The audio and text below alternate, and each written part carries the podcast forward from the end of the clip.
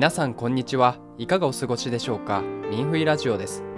この放送ではファールンゴン学習者の修練体験談や評論、文化、歴史などの文章を朗読でご紹介します。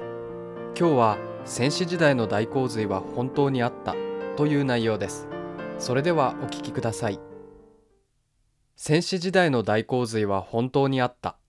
文、前科、後漢。先史時代の大洪水は世界中のさまざまな民族によって記録されている。その内容の細部には差異があるものの、高度に発達したその時期の人類の文明が大洪水によって終わったという共通点がある。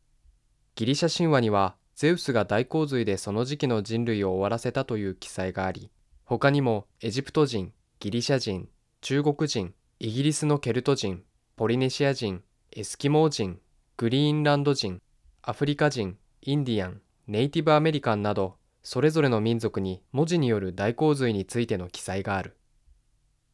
1、大洪水に関する記載。高度に発達した文明を持っていたとされる古代大陸、アトランティスについての最古の記述は、古代ギリシャの哲学者、プラトンの著作、対話編にある。アトランティスは紀元前1万年頃に大洪水で破壊され、海の底に沈んだという。インドには世界的に有名な古代叙事詩マーハーバーラタがあり、それに基づいてインド人は大洪水で水没した伝説の地、ドワルカを発見した。サンスクリット語で天国の門を意味するドワルカには、先史時代には高度な人類文明があったが、約9000年前の大洪水によって破壊されたのだという。天が地に近づき、一日で全ての人が絶滅し、山も水の中に隠れてしまった。暴風雨を伴った洪水はほぼ一晩で大陸の平地と丘陵低山のすべてを浸水させ、生き残ったのは高山に住む者または高山に逃げ込んだ者だけだった。その恐ろしさは圧倒されるものだった。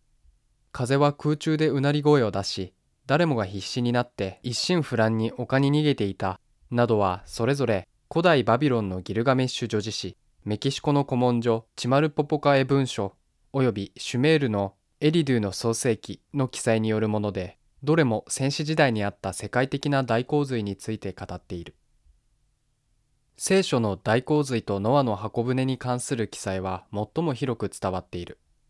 神はノアに長さ300キュビト、幅50キュビト、つまり長さ約 133.5 メートル、幅約 22.2 メートルの3層構造の箱舟を作らせた。ノアは80年から120年をかけてこの巨大な箱舟を作った。ノアが600歳になったある年の2月17日、土砂降りの雨が降ってきた。ノアは家族とさまざまな種類の植物や動物を連れて、神の指示に従い、無事に箱舟に乗り込んだ。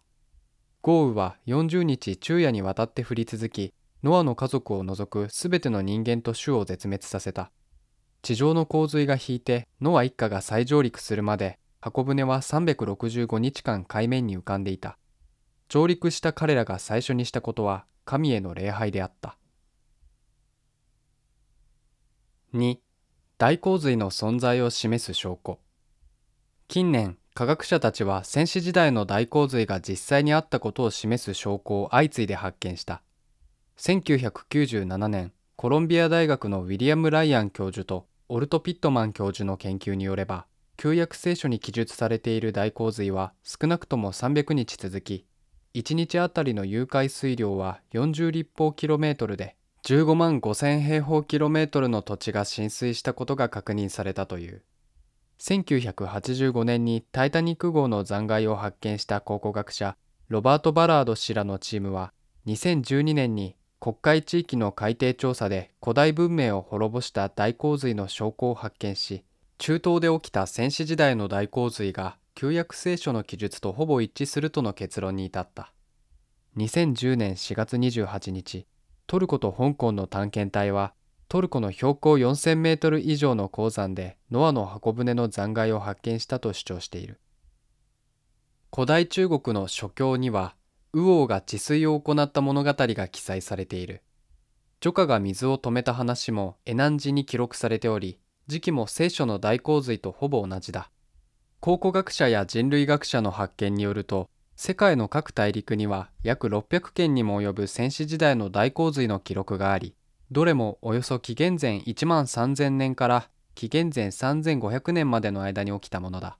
また、大洪水の後に残された壮観な印とおぼしき遺跡が次々と発見されていることから、科学者たちはこの先史時代の地球規模の大洪水を偶然や伝説とするには明らかに説得力がないことを認めざるを得なかった。また、様々な文献や考証をもとに、科学者たちは大洪水以前の地球上の人類社会は長い歴史を持ち、最盛期には総人口が約35億人に達し、高い文明レベルに達していたことを発見した。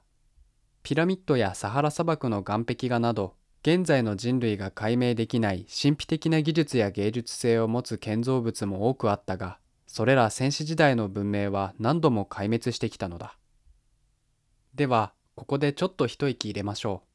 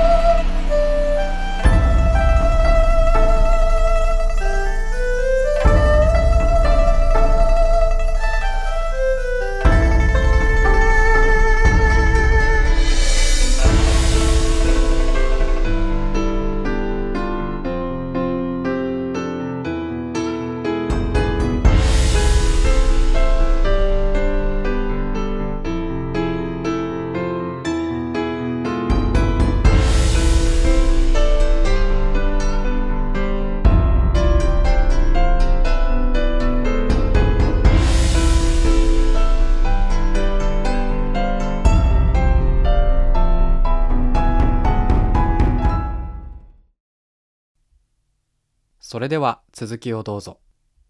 3. 大洪水の原因について。先史時代の大洪水の原因について、科学者たちはいまだに科学に符合する説明を見つけられていない。地球規模の地震が津波を引き起こし、地殻の潜り込みが海水の氾濫を引き起こしたとの説もあるが、このような科学的な仮説は大洪水の水位が山地では高く、平地では低かったことを説明できない。大洪水が起きた際、山の岩石、地層、氷、砂嵐などが燃えながら洪水と一緒に空から降ってきたという記録が多く残っていることから、科学者たちはこの大災害が地球上で発生したものではない可能性が高いと推測している。先史時代の文明における人類の滅亡の原因は、世界中のあらゆる民族の文書記録でほぼ一致している。それは大多数の人が天と神を敬わなくなり、道徳が極めて堕落したとき、激怒した神々が滅亡の決定を下し、ごく少数の善良な人々が残されたという内容だ。例えば古代中国の神話では、復帰慶米の父親が神である頼光に背き、洪水を招いたとき、頼光を助けた復帰慶米だけが生き残った。ペルーインディアンの偉大な神パリカカが古事記に姿を変え、嵐や洪水を招いてすべての村を破壊したとき、古事記に食事を与えた親切な少女だけが残った。人間の堕落に腹を立てたバビロンの神ベールは、7日間もの大雨を降らせる前に、善良な老人に船を選ばせ、生き延びるための物資を用意するよう事前に指示した。ギリシャ神話では、大洪水の原因を次のように伝えている。青銅器時代の終わりに人類社会は残酷で、貪欲で、無礼で、神を信じないものになった。彼らは正義や法律を尊重しなくなった。ゼウスは人間に扮してアルカディアとテッサリーの領地を見に行った。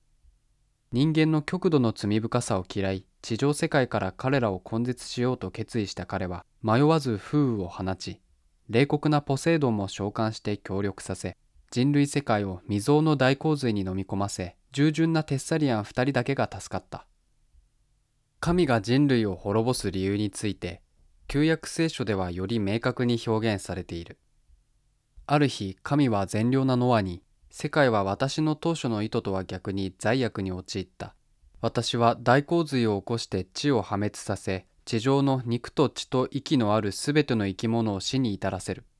しかし私はあなたと契約を結ぶ。あなたは妻子と一緒に箱舟に入り、そこで命を保つことができる。直近の大洪水から5000年が経過した。不幸にも100年以上前に誕生した共産主義が人類に致命的な災厄をもたらしている。それは人類に神に背くよう呼びかけ、暴力革命を商用し、闘争哲学を説く一方で、西洋ではグローバリズムや大きな政府を振りかざして人心を悪魔化させ、人類を支配している。現在、世界中で起きているほとんどの災害の根本原因は皆、共産主義邪霊に関係している。共産主義邪霊の計画と誘惑のもと、中国だけでなく、全人類の道徳は堕落し、神が容認できる最低ラインを超えてしまった。このままでは人類はどこまで行くのか、すでに危機に瀕している。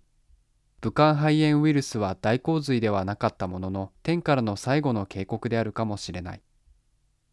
先史時代にノアは神の戒めを聞き入れ、100年以上かけて箱舟を作った。しかし心が悪魔化してしまった当時の人々は、ノアを変人だと嘲笑い、結局救われるチャンスを逃してしまった。その原因や現れはともかく、人類の文明が何度も高度に発達し、何度も覆されてきたことは科学が否定できない事実である。今、ファールンゴン修練者は神の使者として大きな傲難の前に人々にファールンダーファーは素晴らしい、神善人は素晴らしいという真実の言葉を伝えている。このアドバイスを聞き入れ、共産主義邪霊から遠ざかる人は再び近づいている大洪水に飲み込まれずに済むだろう。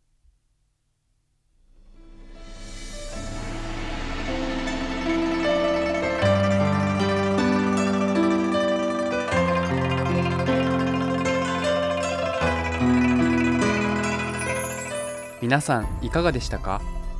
他にも記事を読んでみたい方は、ミンフィネットのウェブサイト jp.mynghui.org jp.minfui.org まで。それでは今回のミンフィラジオはここでお別れです。また次回の放送でお会いしましょう。